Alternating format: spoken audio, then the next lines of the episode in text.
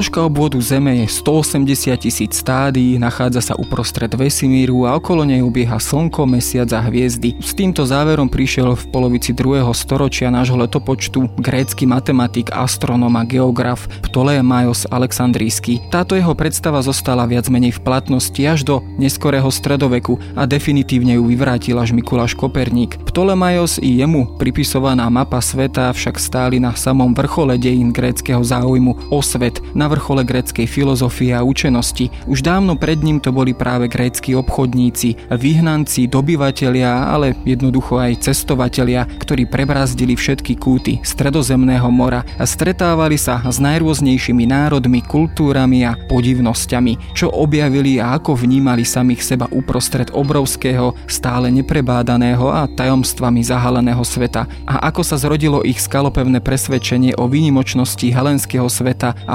barbarstve Ázie a kam až siahalo ich poznanie. Počúvate pravidelný týždenný podcast Dejiny. Moje meno je Jaro Valencom, zodpovedným redaktorom historickej revy a rozprávať sa budem s Michalom Habajom z katedry histórie Univerzity Cyrila Metoda v Trnave.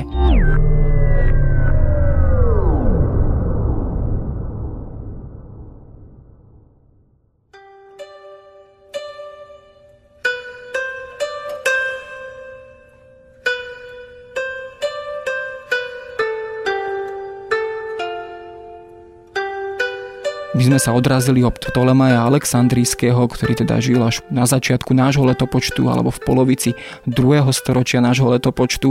Ten samozrejme ale vychádzal z informácií, znalostí, poznatkov ešte starých Grékov, ešte z čias možno počiatkov gréckej kolonizácie. Táto grécka kolonizácia bola teda zrejme na začiatku nejakých ich poznatkov vo svete, čo konkrétne vlastne títo Gréci sa dozvedali keď sa pozrieme na počiatky vlastne vôbec ich jestvovania, kam všade sa dokázali aj na základe tejto kolonizácie dostať v Stredomorí. Tak Prví, od koho Gréci sa niečo dozvedeli, tak to boli zrejme Feničania. Feničania boli takými prvými veľkými moreplavcami v Stredomori a vôbec aj mimo Stredomorie. A práve od nich sa mohli dozvedieť správy o dnešnom južnom Francúzsku, dnešnom južnom Španielsku, o Afrike. Toto všetko sa mohli dozvedieť v prístavoch, na obchodných trhoch. Gréci a Feničania sa stretávali v Grécku, stretávali sa v Levante, stretávali sa v Egypte, stretávali sa v podstate od začiatku kolonizácie aj v južnej Itálii a na Sicílii. Stretávali sa všade, kde bol proste tovar, ktorý bol zaujímavý. Gréci potom ako sami, keď už spoznávajú svet, tak sa objavujú v Stredomori, najskôr v Strednom Stredomori, v Itálii, na Sicílii, tak sa tam objavujú v rámci veľkej gréckej kolonizácie. To bol jeden veľký prúd, ktorý prebiehal od 8. do 5. storočia. V podstate Gréci vytvárali kolónie aj predtým, aj potom, ale v tomto období išlo naozaj o desiatky, desiatky obcí, ktoré vytvárali v Stredomori a následne aj v Čiernomori, takže to bol taký veľký prúd a preto sa tomu hovorí aj veľká grécka kolonizácia. Keď niektorá obec podnikla už výpravu, že vyslala nejakých svojich občanov. Často to nebolo dobrovoľné. Niekedy občania na tú veľkú greckú kolonizáciu sa aj zúčastňovali nedobrovoľne, lebo v obci, napríklad, ja neviem, v Sparte mohlo prísť k problémom a teda časť populácie musela odísť. Takto vzniká jediná sparská kolonizácia Tarent. Ale niekedy odchádzali dobrovoľne. Gréci boli hnaní túžbou po nejakom e, zbohatnutí, po lepších životných podmienkách. V Grécku ťažko povedať, koľko koľko bolo vtedy pôdy, celé Grécko v podstate je iba z 20% možné obrábať, v staroveku 20%, dneska je to asi 30%, že tej pôdy nebolo neobmedzenie, ale zase Grékov nebolo veľa. Pôda zrejme bola, čiže oni zrejme neodchádzali prioritne kvôli pôde, ale odchádzali zrejme naozaj kvôli obchodu a vnútorným problémom v obciach. No a tam zrejme dochádzalo k určitým politickým problémom, pre ktoré títo Gréci sa boli ochotní stiahovať do vzdialených končín Stredozemného mora. Tieto kolonizačné vlny zrejme nasledovali aj určité spoločenské zmeny, či už zmeny týchto politických systémov na tyranie, alebo naopak vyhnanie určitých aristokratických zložiek obyvateľstva. Bol práve tento spoločenský pohyb takým akýmsi autorom alebo zdrojom týchto výprav do ďalekých končín. Áno, to teda mohol byť. Tieto vnútorné e, napätia v obciach mohli byť skutočne tým e, motivátorom často vysťahovania časti populácie. Tá populácia odchádzala. Odchádzali teda najskôr do Itálie, na Sicíliu. Otázka je, čo Gréci ako takí vedeli, že či sa niekde stretávalo všetko to vedomie o geografii vtedajšieho sveta. Ak sa niekde stretávalo, tak sa zrejme stretávalo v Delfách. Delfy boli tým ideologickým a náboženským a veľmi dôležitým dôležitým centrom v Grécku. Bola tam veštiareň, kam prichádzali predstaviteľe obce, nejaké vyslanci, keď chceli založiť obec niekde v zámori a zisťovali, že kde približne by mohli tú obec založiť. V Delfách vyzerá to tak sa stretávalo všetko to geografické poznanie a v Delfách potom e, dokázali tí úradníci a na čele Spítiok, cez ktorú mal potom vychádzať ten božský Apolónov hlas, tak e, skrze túto inštitúciu sa potom dostávali tie informácie k vyslancom a vyslanci už potom vedeli, kam asi má viesť tá kolonizácia, kam majú isté obce, kde sú dobré podmienky pre námorný obchod, kde sú dobré prístavy. Naopak potom e, z tých novozaložených obcí prichádzali opäť vyslanci do Delfa, informovali o tom, ako to tam vyzerá a takto v Delfách sa zhromažďovalo to vedenie.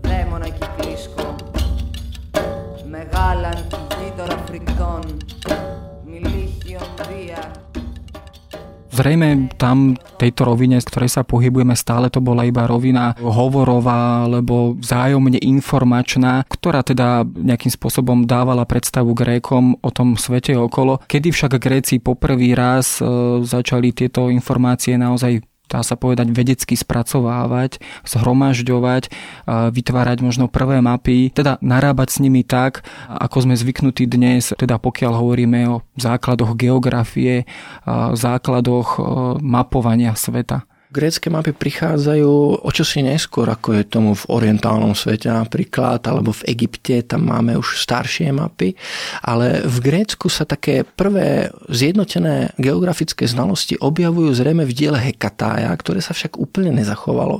Hekatajos bol z Milétu a práve na maloázijskom pobreží bola veľká snaha tieto geografické znalosti uchovávať, ich nejako spracovávať a bol o ne veľký záujem, lebo samozrejme tie geografické znalosti minulosti znamenali akési know-how.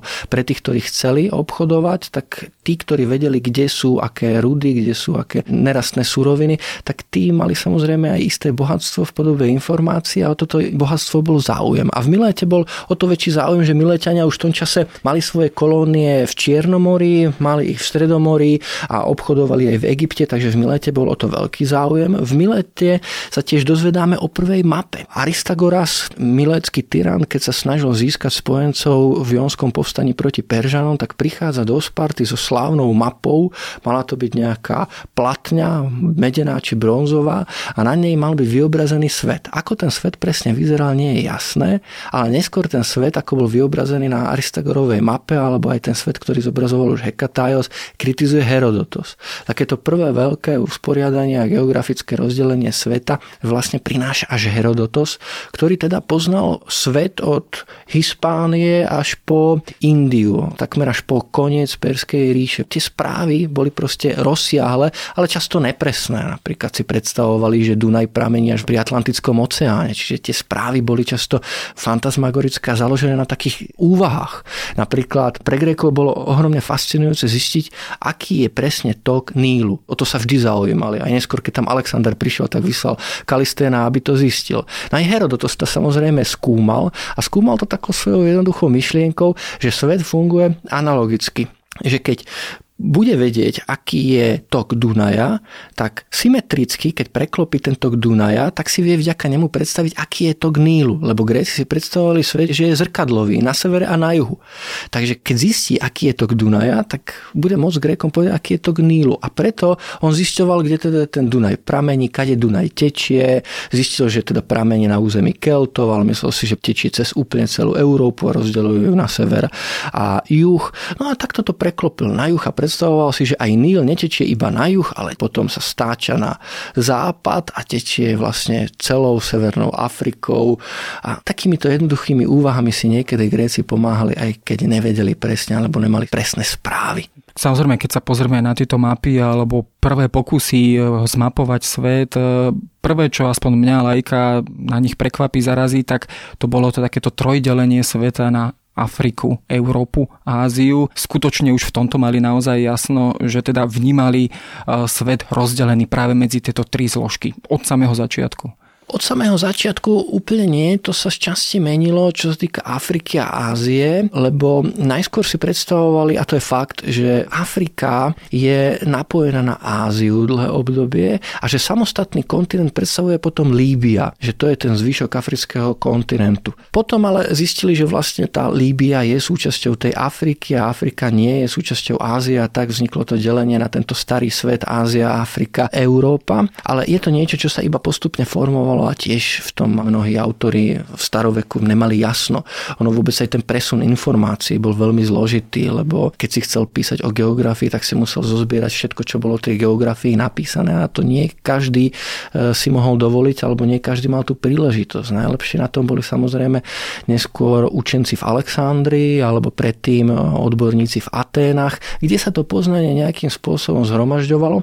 Tiež je otázka, akým spôsobom, v akej podobe sa zhromažďovalo. Najčastejšie najčastejším spôsobom boli tzv. periply periploj. Periplus je vlastne akási správa o svete na okolo, o svete na pobreží. Gréci spoznávali svet hlavne tak, že sa plavili popri pobreží. Pre Grékov bol veľký strach dostať sa do oblasti, kde nevideli pobrežie, lebo to bolo čosi nestabilné. Aj plaviť sa, plavili len asi 5 mesiacov v roku, inak bol pre nich oceán čímsi nebezpečným. Takže oni sa snažili vždy držať pri pobreží a pri pobreží potom videli jednotlivé obce, ako tie obce za sebou idú a takto vznikali periply. Periplus bol vlastne v podstate takým zoznamom obcí popri pobreží a tieto periply sa neustále inovovali a tieto periply boli dostupné v prístave, keď si chcel niekam cestovať, tak si si musel kúpiť najskôr takýto periplus, aby si vedel, že kedy bude tá obec popri pobreží, kam sa ty chceš dostať.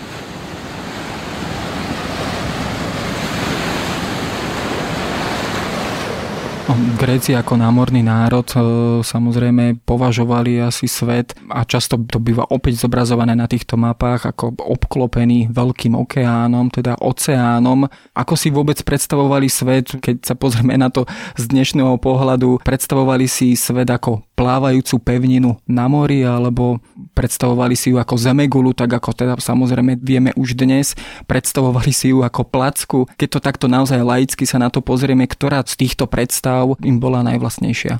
To bolo tiež pomerne rôzne. Tá predstava o tom, že tu celú zem obmýva oceán, tá je tu vlastne už od Homéra. Čiže túto predstavu mali.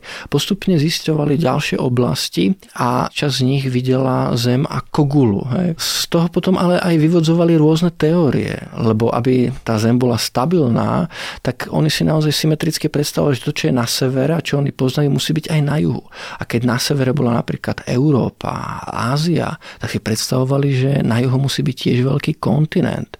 A tento kontinent, z toho sa vlastne potom vytvára tá predstava Terry Australis, čiže nejakej južnej zeme, krajiny inkognity, neznámej, ktorú potom až v novoveku v podstate objavujú cestovateľia a trvá to, ale už v staroveku vznikla predstava, že na juhu musí byť nejaká Austrália.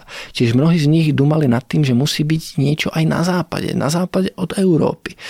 Že tam musí byť tiež veľký kontinent. Nemáme žiadnu správu o tom, že by sa dostali do Ameriky, ale zrejme sa dostali do stredu Atlantiku na Azory. Na Azorách sa našlo v 18. storočí 6 kúskov kartáginských mincí a jedna kyrénska. Samozrejme mince putujú, mohli ich tam niekto priviezť neskôr, ale je možné, že ich tam priviezli teda už Feničania alebo Kartáginci a teda ten starovek poznal Azory. Ameriku však zrejme nepoznali, i keď na jednej slávnej mozaike z prelomu letopočtu, čiže obdobie okolo roku 0, ktorá sa našla v Ríme, tak na na tej mozaike je čosi, čo veľmi pripomína ananás, ktorý sa mal dostať do Európy až v novoveku. Ale ak by to bol naozaj ananás, tak oni ho museli na základe niečo poznať. A či sa teda dostal cez Áziu nejako až do tej grécko-rímskej perspektívy, ťažko povedať, ale nejaké správy tu boli. Čo je tiež zaujímavé, oni si predstavovali svet Gréci trochu inak, ako ho vidíme dnes, aj z toho pohľadu, že oni si mysleli, že juh Afriky neexistuje. Oni poznali Afriku len ten sever, tú južnú časť o tej vôbec netušili a mysleli si, že Afrika je na juhu spojená s Áziou. Tiež si mysleli dlhé obdobie, že svet končí pri Himalájach a že za nimi už je je len oceán a tam končí pevnina. Potom samozrejme s tým, ako sa objavila tá Aleksandrová výprava, zistili, že je ďalšia pevnina smerom na východ a potom neskôr hlavne aleksandrijskí obchodníci, obchodníci, ktorí prichádzali z Egypta, išli okolo arabského poloostrova neskôr dokonca sa odvážili na otvorený oceán e, z toho rohu afrického kontinentu a išli do Indie, tak tí sa postupne okolo Indie dostávali až smerom na východ a niektorí sa dostali až do Číny a vlastne tá mapa Klaudia Ptolemaja, ktorého si spomínal, tak tá už obsahuje aj prvky na severe toho, že je tam nejaká krajina, teda Čína a je to veľká mocnosť, i keď je tam iba čiastočne a väčšina Číny ešte na tej mape neexistuje, ešte o nej nevedeli.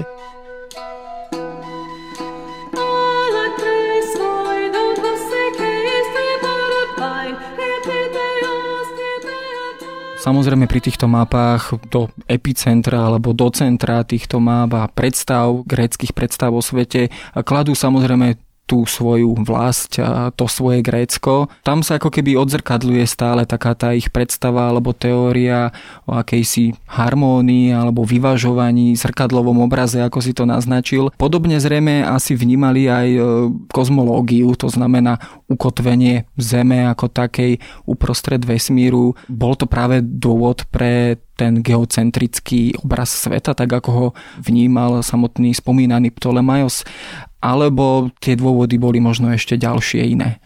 No, kozmológiou sa často zaoberali filozofie a išlo samozrejme v tom čase hlavne o špekulatívne úvahy. E, samozrejme tá gula, napríklad to si predstavovali často, že Zem je gulatá nie kvôli tomu, že napríklad nevidíš za horizont alebo niečo podobné, e, i keď aj to bol jeden z argumentov neskôr. Ale úplne tí prví filozofi argumentovali hlavne tým, že je to dokonalá forma. A teda Zem musí byť vo forme dokonalej formy a teda musí byť gulatá. Ale napríklad to, že nevidíš za horizont sa neskôr pre Aristotela stal jeden z z podstatných argumentov, pretože dokazoval, že teda Zem je gulatá a Grécko si naozaj predstavovali akýsi úplný stred, ale neboli v tom sami. Napríklad v Babylónii si tiež predstavovali niektorí e, matematici a astronómovia, že práve Babylon je na tých mapách uprostred.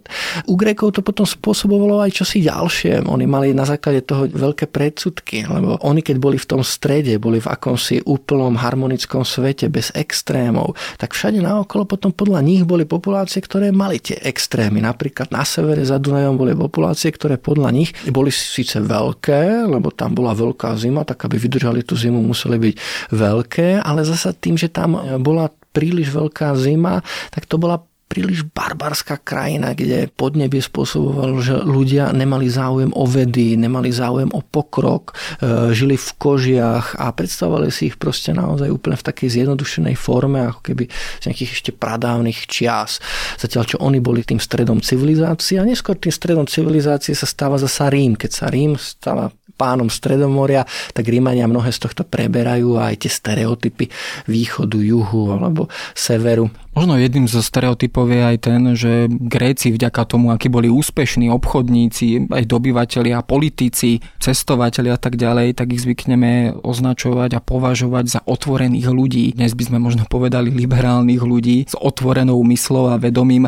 Bolo to naozaj tak, alebo skôr platí ten názor, že boli to ľudia, ktorí sa na ostatné národy a kultúry pozerali z vrchu, mali pocit nadradenosti, civilizačnej nadradenosti a istým spôsobom trpeli určitou formou, dnes by sme povedali možno rasizmu. Mali pocit nadradenosti a oni ešte nedokázali pretaviť tento pocit nadradenosti ako neskôr Rím aj do toho vojensko-politického, že keďže oni sú nositeľmi civilizácie, tak majú právo sa rozširovať na všetkých naokolo, ale mali tento pocit, ale zároveň si tam uvedomovali, napríklad Herodotos pekne píše o tom, že je smiešné, ak si niekto myslí, že jeho zvyky sú tie najlepšie. Proste každá populácia má svoje zvyky a treba ich nejakým spôsobom uznávať. Čiže bola tam aj táto relatívna zložka. Oni si uvedomovali napríklad, že mnohé populácie na okolo majú rôzne veci, ktoré sú lepšie, ako majú oni sami.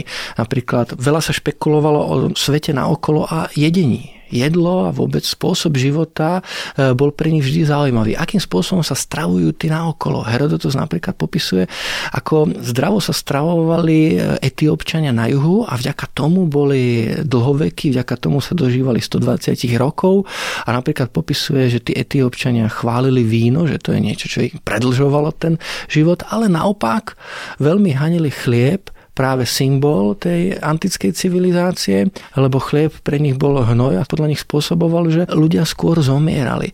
A toto si Gréci veľmi všímali a všímali si aj u ostatných a zároveň ale musím priznať, že zostával tam vždy aj ten prvok tej nadradenosti a napríklad ten chlieb, napríklad pre Rímanov čím si čím rozdielovali civilizáciu a barbarstvo. Civilizácia to sú tí, ktorí pestujú, to sú tí rolníci, ktorí v prípade nebezpečenstva idú do boja naopak. Barbarstvo to je tá časť sveta, kde žijú kočovníci, nezaujímajú sa o pôdu, o polnohospodárstvo, nemajú chleba, nejedia chleba, alebo iba v nejakých iných podmienkach ho získavajú a živia sa hlavne mliekom a mesom.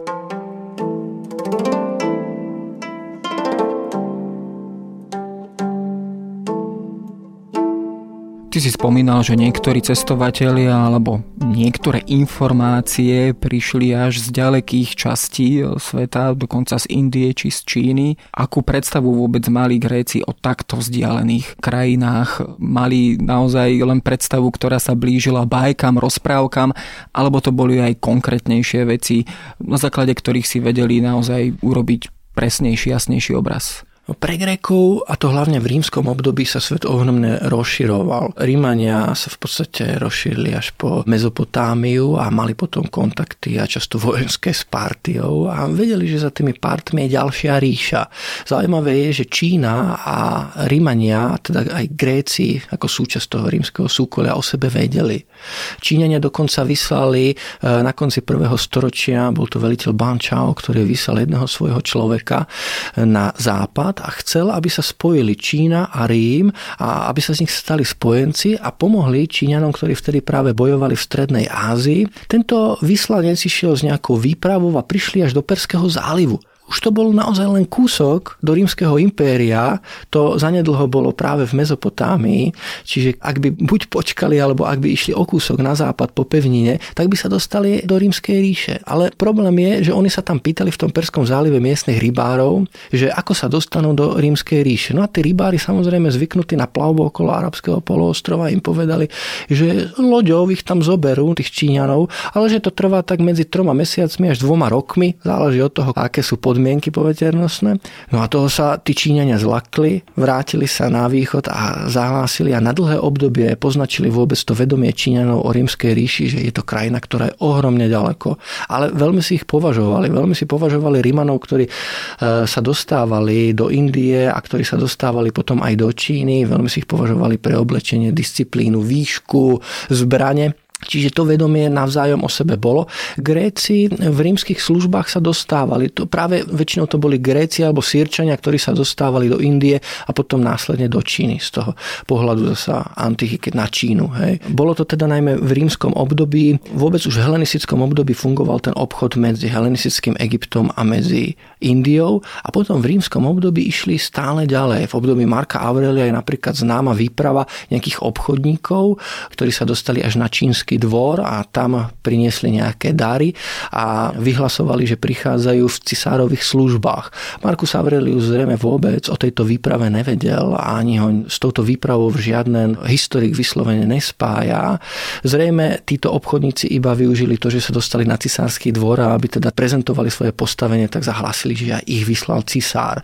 Niekedy sa dostávali na východ do tej Indie alebo do Číny alebo do Barmy podivhodné existencie. Napríklad vieme z čínskych záznamov o tom, že sa dostali na čínsky dvor nejakí sírsky cirkusanti, že vedeli proste plúvať oheň a rôzne gymnastické prvky ovládali.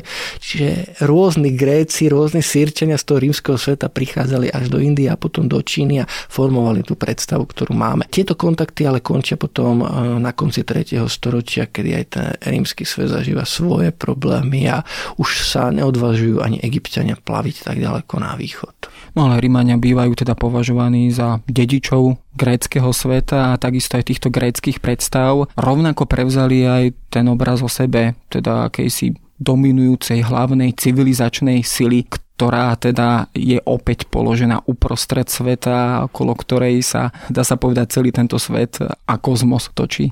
Áno, a tam treba ešte pripomenúť, že Gréci aj Rímania z veľkej časti vytvárajú našu súčasnú predstavu o svete. Jednak keď sme hovorili o tých kontinentoch, pomenovali ich oni. Oni vytvárajú tú predstavu o tom, že je tu nejaký východ a že je tu nejaký západ a že sú tam tie stereotypy západu a východu. Je tam tiež ten stereotyp sveta nad Dunajom a sveta, ktorý bol a nebol v rímskej ríši, často rozdelený práve tým Rínom a Dunajom ako sveta civilizácie a sveta, ktorý je za tou rímskou civilizáciou. Tiež oni vytvárajú mnohé pojmy, napríklad názov Británie, Galie, ako neskôršieho Francúzska, Germánie. Germániu v podstate vytvára Cézar. Cézar prichádza na sever a potrebuje dobiť nejakú krajinu, vytvára Galiu, vytvára taký ten trojuholník, ktorý existuje dodnes Britániu, Nemecko a Francúzsko. To vytvoril v podstate Cézar svojou Germániou, svojou Galiou, svojou Britániou a len preto, lebo potreboval dobiť nejakú krajinu. Tiež vytvára predstavy a pojmy o Germánoch, vytvára predstavu o tom, akí sú tí Germáni. Hej. Jemu nejde o to, akí sú skutočnosti, ale on z nich robí veľmi nebezpečného, veľmi divokého nepriateľa centrum toho barbarstva. Pokiaľ sú Rímania civilizáciou z rímskeho pohľadu a z Cezarovho pohľadu, tak napríklad Svéby žijúci neskôr na našom území sú úplným prototypom barbarstva z jeho pohľadu, úplne čím si, čo je na pôvodnom štádiu vývoja, sú preto aj nebezpeční pre Rím, lebo sú jeho úplnou protiváhou.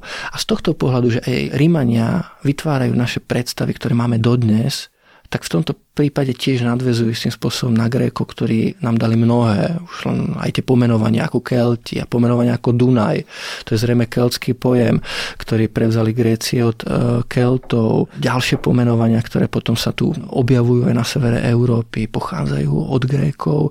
Nehovoria sa tom aj o ďalekých krajinách ako India, tak do tohto spektra, do toho nášho mentálneho sveta ich kladú práve Gréci a Rímania. No a do nášho mentálneho sveta sa zrejme potom dostali aj také také tie základné rozdelenia sveta na ten svet civilizovaný, necivilizovaný, na ten svet za a pred veľkým múrom, pred veľkou hranicou a to sú zrejme všetko pojmy, ktoré nás definujú asi zrejme dodnes, ale to už je samozrejme na ďalšiu ešte možno aktuálnejšiu diskusiu. Ďakujem.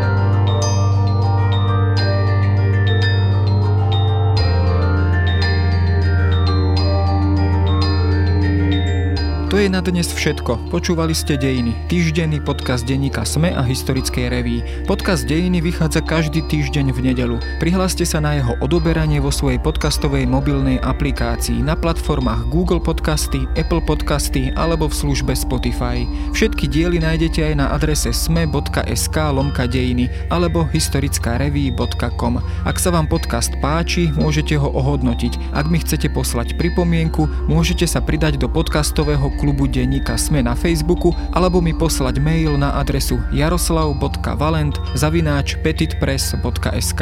Ja som Jaro Valent a na výrobe tohto podcastu sa podielala aj Jana Maťková.